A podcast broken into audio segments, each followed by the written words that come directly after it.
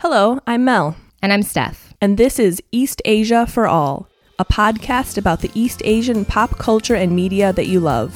We're both working on our PhDs in Chinese history, but we also study and teach about East Asia in general. If you're listening right now, you, like us, probably also have an addiction to East Asian pop culture and media. Between the two of us, we've lived on and off in China, Taiwan, and Japan since 2007. So we're taking our love for East Asia, our experiences there, and the knowledge we've gained in the Ivory Tower and making it available beyond our classroom walls.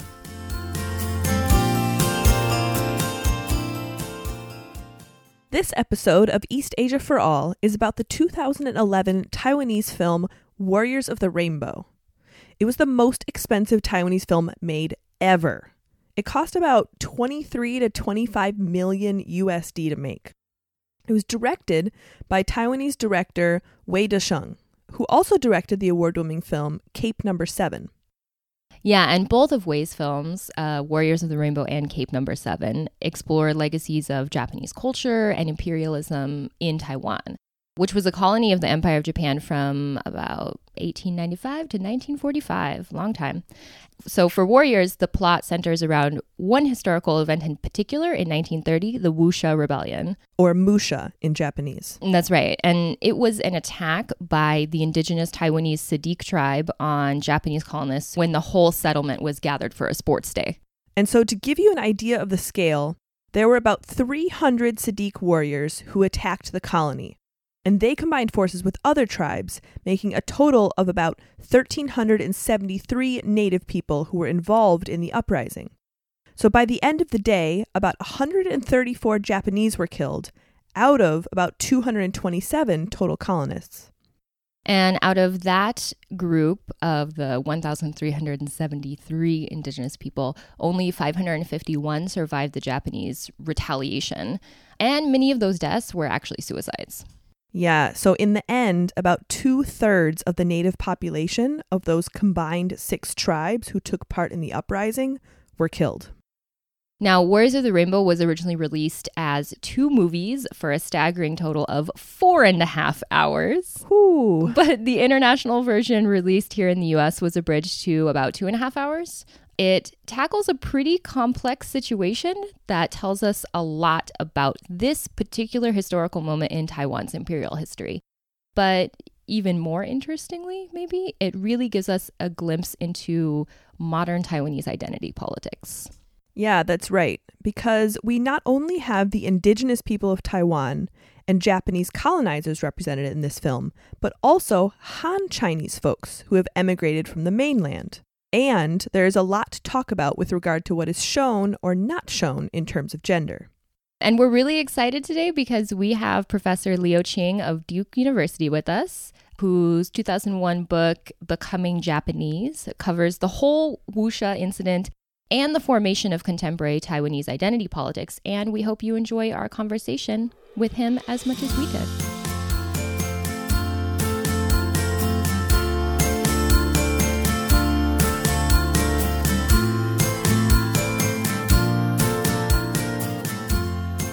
We would like to welcome today Leo Ching to East Asia for All. If we could maybe ask you to briefly introduce yourself and the sort of research that you do. Sure. So I teach Japanese and East Asian culture studies at uh, Duke University. I my current project is on anti-Japanese sentiment in uh, post-colonial East Asia. The manuscript is contracted with Duke University Press, so I'm in the process of final revision. So the book uh, looks at a regional formation of uh, anti-Japanese sentiment, focusing on China, South Korea, uh, Taiwan, Hong Kong, and other parts of uh, East Asia. The uh, simple argument is that uh, one, anti-Japanese sentiment is a result of the failure of decolonization in 1945, and also it's a symptom of the rise of China in the region, and something that obviously we can talk about later. Oh, that sounds great. Thank you so much for joining our podcast. We really appreciate this. And so today we wanted to talk about the 2011 historical drama Warriors of the Rainbow, directed by Wei Te-sheng. And it's a, a very, very long film, as we mentioned in the introduction, over four hours. And it is based on this 1930 rebellion staged by native Taiwanese against Japanese imperialists. Yeah, so listeners may or may not be familiar that the island of Taiwan was a colony of Imperial Japan from 1895 up until the end of the war in 1945, World War II. And that it's, it's kind of interesting. So when I moved to Taiwan in 2010, I think, I you know, came into that knowing that history, right? Knowing that history of Imperial Japan. And I really thought that there would be some strong anti Japanese sentiment in Taiwan. And actually, I was really surprised that there was not. And there was actually a lot of, you know, popular Japanese culture and really not a lot of negative feelings, at least expressed to me. The only time that I had, I had a Taiwanese friend that said that he didn't really like Japanese folks, but his reasoning was actually had nothing to do with imperialism in Taiwan. He was because of the Nanjing massacre, and he actually predominantly identified as Chinese and not as Taiwanese, which for his age group, I think, and now in this current moment, was kind of unique. So that was a really that was really illuminating to me when I moved to Taiwan. Yeah. So, so one thing is is is, is quite customary to um, pin sort of. Uh, I mean, to look at China and Korea as uh, resolutely anti-Japanese, and somehow Taiwan, for whatever reason, is pro-Japanese, right? And so, in, in the manuscript that I'm working on, I actually argue that the kind of pro-Japanese sentiment is really a post-war invention, if you will, rather than a kind of natural progression because somehow they just love Japan. But rather that that I mean there is a contradistinction from the nationalist takeover right? So compared to the nationalist takeover in 1949, that the Japanese period, not so much the Japanese people themselves, appear to be much more lenient and, and modern, you know, modernizing and so on and so forth. So the, the part of the argument is that for the Taiwanese, it's not so much they're they're naturally inclined to like Japan or Japanese, but rather the nostalgia is actually for the Japanese period, in which that period seems to be more orderly. There were um, you know policing, social harmony that was not available or that was was not there when the nationalists uh, took over in 1949.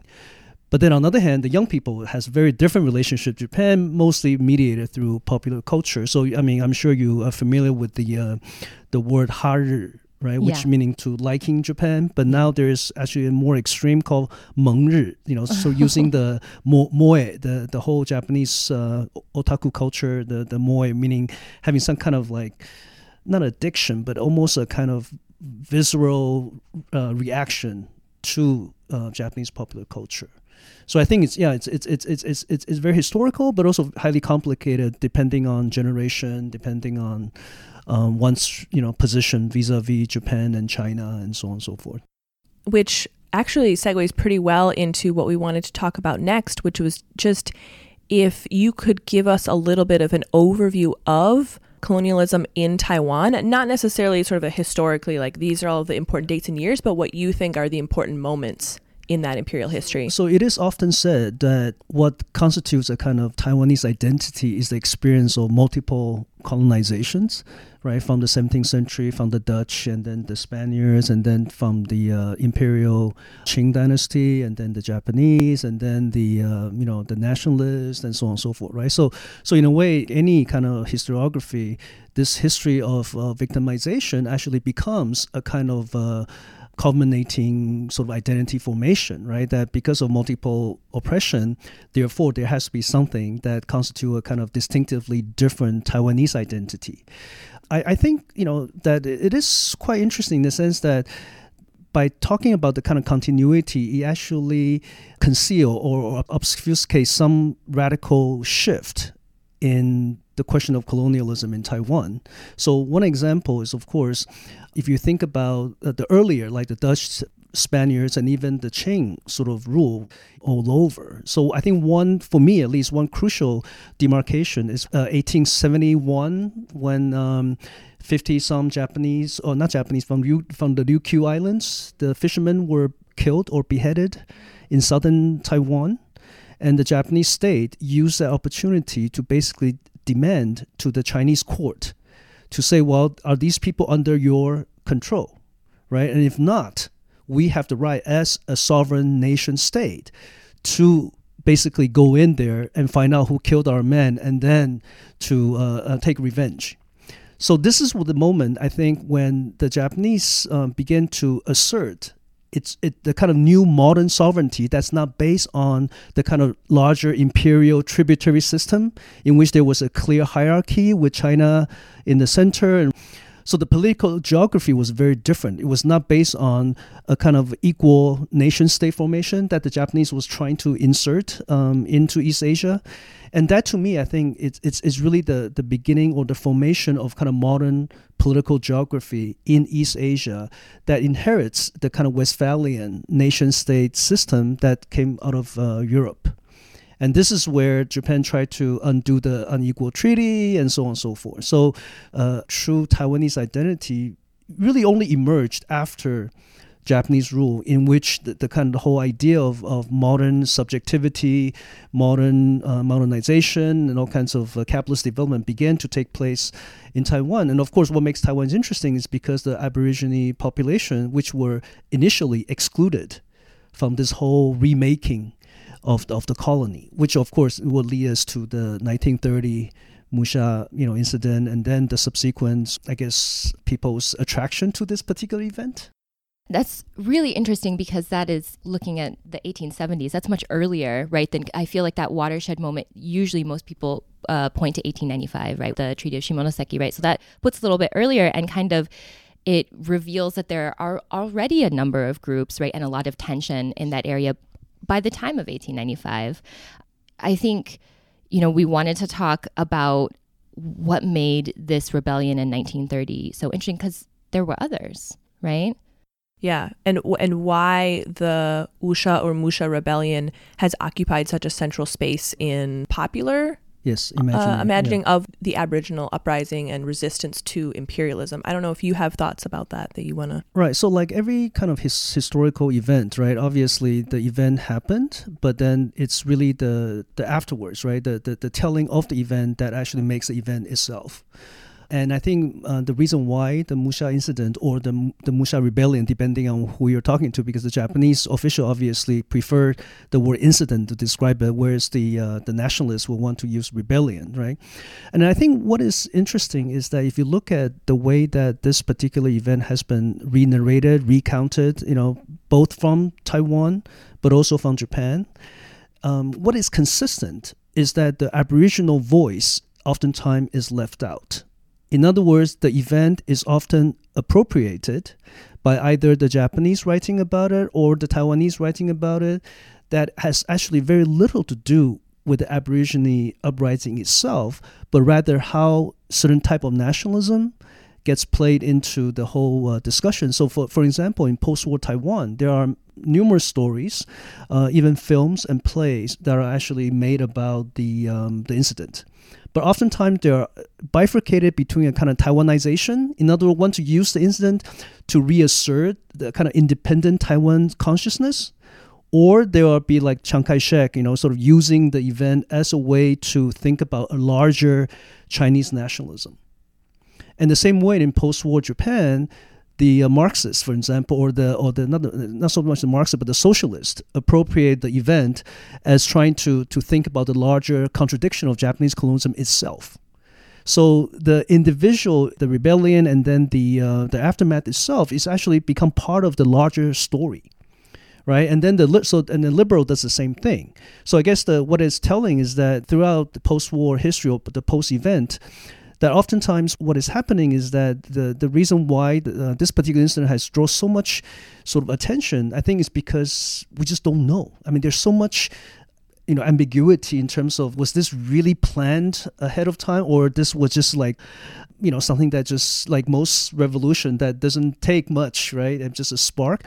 And you know what were the overarching factor that contributed to the to the uprising? Was really just the labor issue or was it you know the gender issue with the aboriginal woman being um, sort of deserted by japanese policemen? So there's all kinds of intrigue as, as, as to how the most supposedly well assimilated law abiding tribe will rise up and basically kill all kinds of Japanese from not just men, right, women and, and, and children. So, so I think it's, it's both that the event itself, you know, we're not quite sure exactly how it happened, but also I think the way that the, the kind of uprising gets reappropriated by both Taiwanese consciousness, uh, Chinese nationalism, and Japanese liberalism throughout the post-war years. And and the, with Wei Te-sheng's film, I think it's it's closer to the Taiwan trying to assert some kind of Taiwan uh, distinctiveness of, Taiwan. But then I think he's also very much interested in, in Hollywood. So he, he obviously wants to turn this into an epic, and which itself, of course, has become an epic. But I think that's part of the reasons why I think the, the, the incident and its aftermath has created this kind of intrigue to this day. you know, I think that it's obviously a watershed moment both for Taiwanese folks, but then also, yeah, thinking about iterations or changes in Japanese colonialism, right? And how this incident really, because as you said, and this, I think maybe the film kind of didn't explore this as much, right? This idea that Japanese colonizers had of this particular group of people in this particular, you know, village or place being very law abiding, as you said, and how this was a watershed moment that really changed not only those conceptions, right, of Taiwanese Aboriginal people, but then it shaped the course of future forms of colonization. So in the in the I guess in the in the in the book, at least in the chapter, what I try to argue is that this incident shocked Japanese colonial policymakers, and along with the subsequent sort of mobilization effort, so they have actually shifted the policy from a more enforced sort of conversion to a much more assimilative. I mean, I guess create a kind of colonial subject that is more willing rather than uh, simply law abiding or simply working for the Japanese. And I, I, do think that this particular incident has actually made that shift. Uh, at least that was that was my argument in the in the book. Well, maybe then we should talk about Japanese conceptions of the incident, including this novel that you recently brought up. So what's interesting is is if you look at uh, most of the Japanese reception of the film that you say came out in 2011, 11, yeah. right? So it's it's fairly positive. Obviously, they know that he's already done one Cape uh, Number Seven, which sort of is a film about this kind of uh, love between a contemporary Taiwanese uh, band member and a Japanese, I guess, woman in contemporary Taiwan, but also traces this kind of long uh, relationship between a Japanese colonial teacher and Taiwanese student. So it's like a two love story going on at the same time, right? So it creates this really sense of this this uh, intimacy between Japan and, and Taiwan. So so that was the the context in which the film Rainbow's Warrior came in. Uh, so when you read uh, some of the reception, it's actually what they what the, a lot of the Japanese uh, both scholars and viewers do is that they they, they separate what we call 抗日 or or resist Japan and 反日 or anti Japan right? So what they argue is that the film itself is resisting Japan. It's, it's a history of resistance against the Japanese, but it's not anti-Japan. Unlike the Chinese TV dramas that you know thousands and thousands of Japanese soldiers gets killed every year, right? This is the only state-sanctioned sort of anti-colonial drama that are being allowed to be filmed in China, especially during the um, National Day. So, so in that sense, I think it's really uh, interesting to think about the slippage from resisting Japan to anti-Japan, right? So, on, on the one hand, China is considered just resolutely anti-Japan. However, Taiwan, despite that, films such as uh, The Rainbow Warriors appear to, to chronicle the resistance or, or, or revolt against Japanese rule, but by nature is not anti-Japan because it actually depicts the Japanese character as much more both of course evil but also the ones that are very sympathetic and that really try to work hard to bridge the the two uh, differences. And and also i find really interesting is that oftentimes they talk about the difference in terms of cultural differences so it's not so much the structural difference between a colonizer and colonized, you know, the mountain people versus uh, you know the Japanese, but rather cultural difference, as if these two cultures, right, headhunting culture and you know civilized culture, and it's how to bridge, you know, to understand the culture. Somehow, cultural understanding will then, for whatever reason, contribute to resolving the colonial problem which of course is kind of very diluted culturalism, right? That somehow, as long as I know who you are, you know who I am, you know what I do, then you know we don't have to worry about the structural Ignores the power oppression. dynamic. the yeah. power dynamic absolutely so the film has been really well received in japan as far as i know so let me you know maybe talk about this book that was uh, by tsushima yuko called amarini Ya- yabanna so the english translation could be exceedingly barbaric so tsushima actually is a very interesting author i mean especially the, the last uh, few years um, she has uh, been sort of looking into history and writing novels that has based on certain kind of historical events. So, like one of the book that came out earlier was about the evacuation, the forced evacuation of young children during the war, and all the kind of complication and and thing that's with it. So, so in, this book, uh, exceedingly barbaric, the Musha incident is the background, but it's really about a colonial woman going to Taipei, following her husband and feeling the kind of um, I guess oppressiveness of the colonial city because um, a lot of these colonial women are not allowed to travel outside of the Japanese community. So the story is interspersed again by two different timelines. So 1930s when the Japanese woman is in Taipei, and in 2005 or something I can't remember the exact day where her niece a Japanese woman who revisits Taiwan and try to retrace her aunt's footsteps, but also imagine where her aunt could have gone but couldn't go, which is the mountains. So, so the Musha incident comes in when the the aunt in 1930s reading about what's happening, and you see gradually she had this great sympathy, actually for Mona Rudao, the leader of the uprising, and and so so the exceeding barbaric is not actually the barbarism of the Aborigines, but the barbarism of the colonial subjugation. And she also thinks about, I mean, so the Mona Rudao actually almost become like a father figure to her. And then she also, of course, suffer all kinds of, uh, you know, psychological breakdown because of the way that she's treated by her husband, and you know, she loses um, a child that she wanted to have, and and this losing a child is is a recurring theme in a lot of her novels, right? This sense of loss. But what I think is most interesting is, is that at the end, what she does with the novel is that she creates this fictional, imaginary uh, entourage that's made of a Taiwanese man, Mona Rudao, the leader of the revolt, her his sister, and bunch of other people. So what they have all in common is that they have experienced some sense of loss. They take this trip, right? So so there's an Aboriginal mythology that there were two suns I mean, the sun, like not the moon, but the sun. So it's too hot. So a group of people were dispatched to shoot down the sun. But because it's so far away, so each of these entourage have to carry a child on the back. So, but the, by the time they get to where the sun is, the child has grown to be, you know, grown men or women, and they will shoot down the sun. And by the time they come back to the to the world, they will be old and feeble.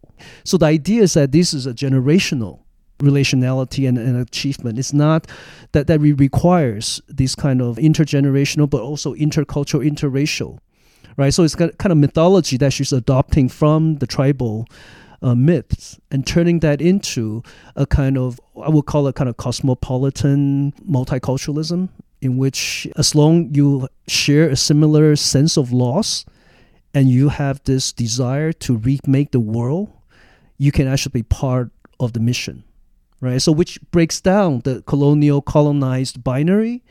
It, it moves us very far away from this very masculinist anti uh, imperialism to a much more, I think, a more nuanced way of thinking about reconciliation through a kind of collaboration. And based on the myth of the you know the aborigine that she heard that she recorded when she traveled to the mountains or or her niece imagining her going to the mountains.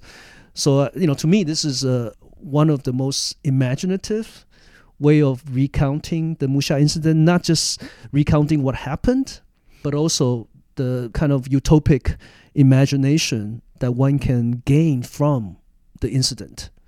Because I think most of the recounting of, of the incident, you know, as I mentioned earlier, you know, gets appropriate either to some kind of Taiwanese consciousness or you know anti-Japanese nationalism or even you know you know Marxism or liberalism, but it seems to me this kind of imagination, this kind of myth making, is really a kind of uh, interesting anecdote to the kind of very rationalized, politicized way of thinking about the event. I know the book is translated into Chinese in Taiwan at least, but I don't know if it's uh, translated into English, and it'll be something that's I think uh, interesting to to to read.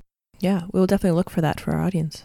That sounds really thoughtful, and especially with female protagonist protagonists, it sounds like, and kind of that interjecting to this conversation, which, as you said, is very masculinist. And the film, too, does this. And I don't know, you know, if we could talk a little bit about how gender plays out in this film but obviously the you know the primary you know motivators or driving forces behind the plot are all male and and even even male children seem to be more active um, agents than women right adult women they're kind of passive and in a similar way actually han chinese characters are also portrayed as very kind of passive and harmless in this film especially because, at least from what we have read, there's a lot of evidence that Aboriginal women played really important leadership roles within the tribe, and that is somehow ignored within the film.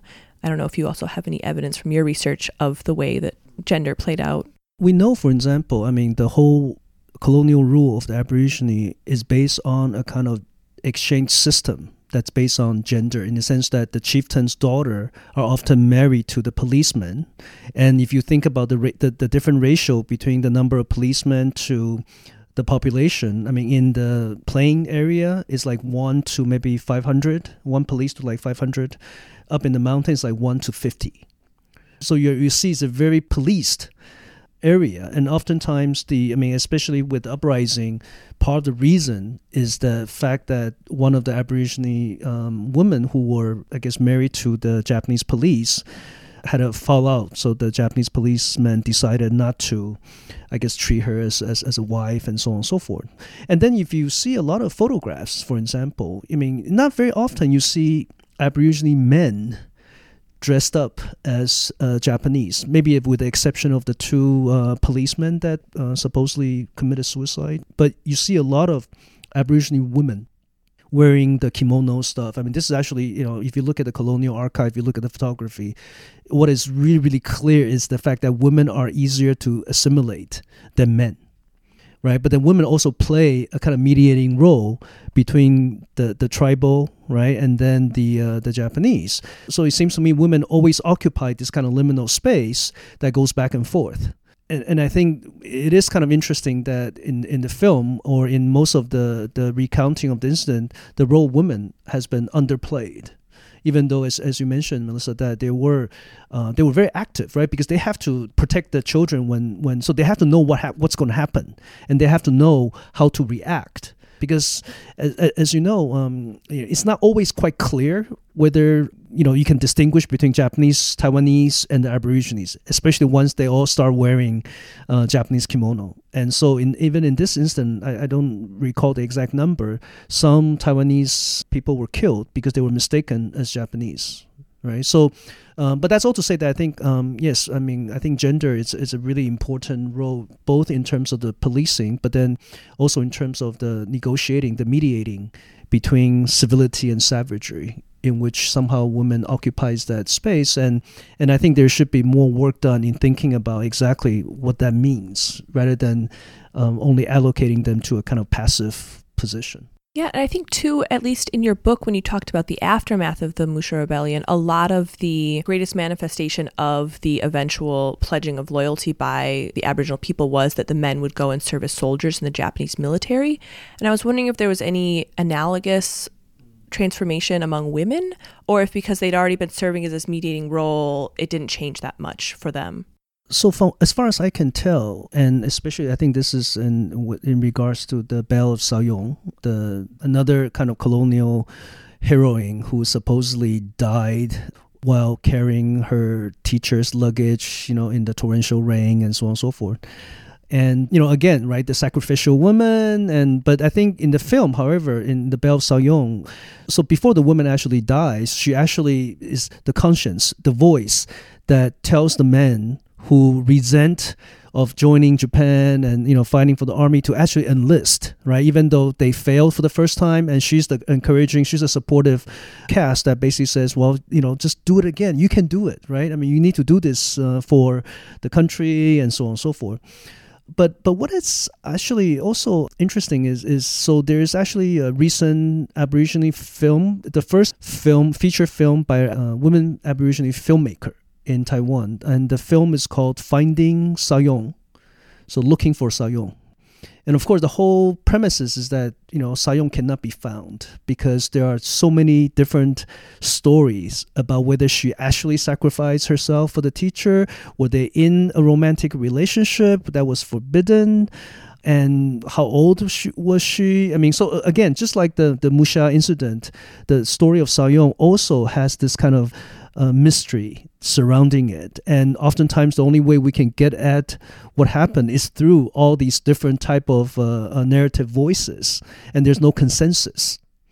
So again, I think I think you know it, it makes kind of interesting that that somehow the the Aboriginal woman, even the the young girl, her voice again is not we don't hear it, right? We simply see her as a supporting cast, and then because there's so many different versions about what really happened, she never speaks in that sense. I, mean, I don't know. I mean, maybe there are more and more thing literature now that's coming out, or you know, that will be able to to focus more on the the plight and the experience of Aboriginal women. I mean, in these you know sort of uh, rule, colonial rule and, and its aftermath. Yeah, I hope so because I think that these, you know, when we do get those glimpses of women in these colonial spaces, it's, you know, it's very revealing and they are really shown to be a driving force as well in these negotiations with colonialism. And so, yeah, so gender, obviously, in the film, there was some controversy over that. There was also a lot of controversy over violence as a trope. Definitely, the director seems to be channeling, like you said, this kind of Hollywood esque use of violence as kind of a provocative thing in the film, um, and just in terms of you know the high production value and stuff that really comes through. You know, but some other people have also said that in this kind of nationalist epic that warriors and i'm here quoting uh, Chia-rong Wu who's an assistant professor of chinese at uh, rhodes college who wrote a little bit about this that this violence and the use of violence um, for these indigenous groups in Taiwan, quote, instill spirituality into this endless headhunting. And that in that context, right, that violence is used to kind of recover, quote, ethnic identity and cultural autonomy of the Seediq people. But of course, that is very complicated and these portrayals of indigenous people as very violent or but also honorable and kind of noble plays into stereotypes that could also be very negative, right? So uh, for for Native people, I don't know if you have any thoughts on that and the use of violence in the film. I think part of the deployment or the employment of violence within the film, obviously, on the one hand, I think to to create a kind of visual uh, attraction that is often, you know, it's important for filmmaking. But I think it also resonates again with a certain kind of stereotype that even coming out of Japan, right? You think about Japan as the Bushido, right? The warrior culture who sacrifice themselves, you know, I mean, the kind of violent, even from the, their own sort of uh, seppuku to all that kind of stuff.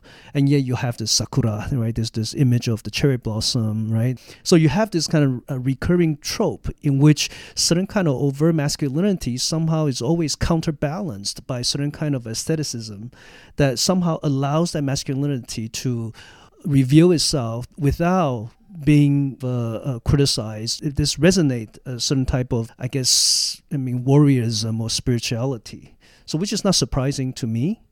But I mean, I, I find the film a little bit um, not so much because of the violence un, unbearable to watch, but just the length itself, and also I think the the narrative itself is very much in line with the accepted story of what happened. So it doesn't really give us anything uh, the way that I think about Tsushima's work that, that allows a certain kind of imaginative way of, uh, of recasting the story into something new.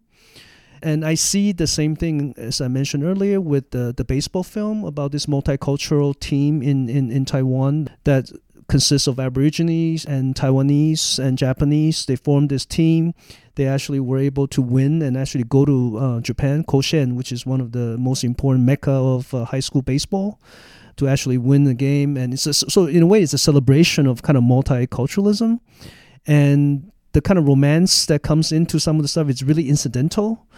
And so, so the story it's again interesting, but then it's it's very long. What was the name of that baseball film uh, again? Uh, Kano K A N O, which is the the name of the school in Taiwan, which is the uh, agricultural school in in near Tainan. And they actually, this was actually based on a historical event. Uh, so they actually were, this was the first, uh, I guess, imperial or colonial team that actually won on Japanese soil. And I mean, because you know, baseball has a long relationship, colonial relationship, because the Japanese brought baseball to, um, you know, both Korea and, and Taiwan. And and Taiwan, as I don't know if you know that uh, basketball and baseball are bifurcated by uh, ethnicity. I was actually just reading about that. So right? basketball is for waishengren, right? So those mainlanders and baseball is very much a uh, Taiwanese sport. But then, of course, a lot of the Taiwanese, uh, supposedly Taiwanese players are of Aborigine descent. And oftentimes, and now is, is, is openly recognized, but at least until the last maybe 10, 15 years, oftentimes they sort of disguised their Aborigine uh, origin.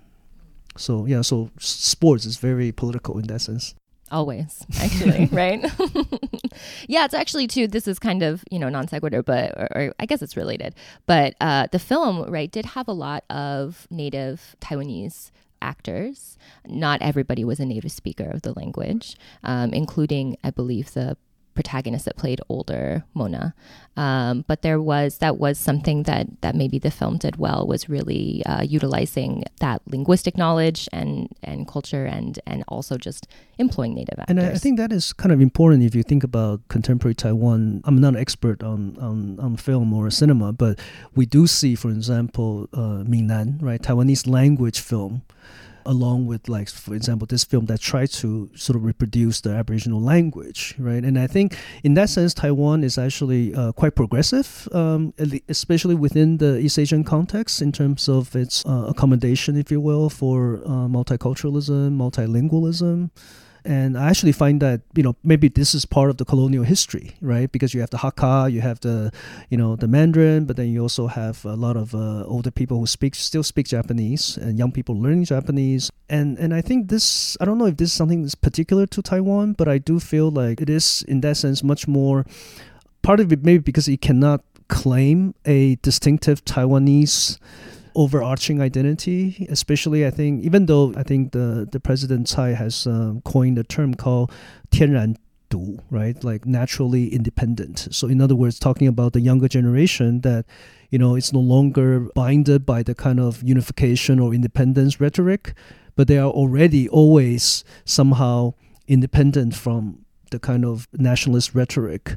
And I think that's interesting to think about the shifting sort of uh, social terrain, cultural terrain of Taiwan in relationship to, say, mainland China or um, other parts, Hong Kong, I mean, for example. Which ties really well into how we wanted to wrap up, which was talking about contemporary Taiwanese identity and how that has really been shifting lately. And I think that goes back to maybe what you were talking about with the rise of anti-Japanese sentiment as being in some ways relation uh, in relation to the rise of China as a major power in East Asia and the way that also of course a lot of young Taiwanese people really reject the label Chinese and do not want it to be called Chinese. And so I mean I think you've already said this but I don't know if you want to just give us any thoughts about where contemporary Taiwanese identity formation is going, especially because this idea that young people now are not even positioning themselves within an independence versus reunification binary anymore. I think that's really new. And also, I think, I mean, part of is that, I mean, what is difficult is that the relationship between China and Taiwan, especially economic relationship, is extremely close now, right? We know that I think what 30% of the economy is dependent on China, the Chinese market, on manufacturing. And when I was there this summer, because of, uh, I forget which incident, that um, there was no tourists coming to Taiwan. I think was it because of the oh because of the election because of Tsai won right and Ma Ying-jeou lost. So I mean, whenever you go to to Taiwan now, I mean, when you don't see mainland tourists, basically there's no tourists. There are very few tourists. So there are more and more Chinese students coming to Taiwan to study. And now, of course, there's a controversy because some universities have signed some kind of agreement saying that they will not teach controversial topics, which of course has to do with the cross-strait relations, Tibet, Tiananmen Square, you know, all the, the three T's, right? so, but I think I think what is sort of interesting to me is is so recently there's a book that came out of Japan called Youth Will Never Give Up. So it's a book that trying to think about the relationship between the sunflower movement in Taiwan, the umbrella movement in Hong Kong, and the SEALDs, the, secu- the, the, the students' movement against the security revision in Japan. So it's, it's a book that actually consists of interviewing among because for the first time the Japanese uh, students are saying we don't we don't know what Asia is like. We have never had to encounter Asia, but now we see that there is certain kind of contemporaneity or coevalness amongst young people, demanding for certain kind of rights so, so in that sense, I, th- I think there are going to be emerging. I mean, whether how this will last, I'm not quite sure. But then, at least from the the attempt to create some kind of dialogue amongst young people, at least within these three areas, is very very new, and I think it's very very positive. And also, I have some students who who are who are doing a research on looking at the kind of uh, art avant-garde art scene in Hong Kong, China, Taiwan, and Japan. Again, young people using art and culture to think about affinity, to think about a kind of regional identity. So I think that's emerging, and I think that's that that will probably be a very different configuration for Taiwan. I mean, you know, even compared to say even 10 years ago. But I think the challenge is that all these sort of student movement is really based on a strong belief in liberal democracy in representative democracy. So, in other words, they're not interested in revolutionary change. I mean, what they're interested in is is to make sure that they get a voice in the political arena, which of course there's you know this is you know well deserved. I mean, there's nothing wrong with that. But I think part of it's it's especially after the kind of authoritarian regime in in Taiwan, and then you think about you know what's going on in Hong Kong and you know in Japan I think that's where the, the challenge for the region in the future will be. You know, so how popular culture in a way governs because a lot of these people get to know each other and talk to each other mainly because they have certain kind of uh, they grew up you know watching certain type of anime right? They have certain kind of uh, relationship right? Whether it's online or not. I mean and more and more in, in mainland china as well even though these things are banned right? But they can jump the wall and do that. So on the one hand you i mean i do sen- sense that there is uh, what we call the kind of de-westernization in other words, uh, moving away from a kind of Euro American centric uh, or, or domination of popular culture, but rather a, a kind of Japan based, but also Korea mediated, Taiwan translated, because a lot of these uh, Japanese popular culture, when they reach China, they've already been translated twice, right? Once in Taiwan and once in Hong Kong. So, so which is why it's always in the traditional characters when it reaches the mainland. Exactly. you, you, always know. right, right, and and it's already. I mean, so a lot of uh, the kind of more um, risque or or sexualized content already been sort of tamed, so that much uh, easier. So, so in that sense, I think I think there will, or if not already, an emerging sort of a regional community based on young people, based on this belief in popular culture, but also this faith in liberal democracy. And I think China is the wild card because obviously I think you know China is the only country in that region that not a liberal democracy in the I mean at least in name. And I think it's it's that's why the book actually does not include anything from China, right? So it's Hong Kong, Taiwan, and and Japan, and we know uh, South Korea, for example, has a long history of student activism, you know, the democracy movement, and so on and so forth. So, so the optimist in me sees that there is this growing sort of uh, interaction among young people that didn't exist 10 years ago. The more, I guess, worrisome is, is then what happens to this belief in this faith in liberal democracy, as we see in our own country. I mean, the electoral representative government might not always be the best, and we, you know, there are theorists who are talking about the limitation of this kind of uh, representative democracy rather than a kind of direct action. So, you know, who knows? But at least um, I think these are interesting issues to watch. Yeah, I think it's an interesting moment right now for for especially places like Taiwan and Hong Kong and Japan in this conversation. Thank you so much. This has been a great conversation. We really appreciate it. Oh, thank you. In wrapping up, we want to say a few words about our sponsors. We're a new podcast funded generously by the American Councils for International Education Critical Language Scholarship Alumni Development Program and the Phillips Ambassadors Alumni Award at the University of North Carolina at Chapel Hill. If you like our podcast, you could really help us out by telling others about the podcast and leaving a review on iTunes. You can follow us on Twitter at East Asia for All or visit our website, eastasiaforall.com, for show notes and more information about the podcast. We're lucky that we don't need funding or donations right now, but we could use your support in getting the word out. Thanks.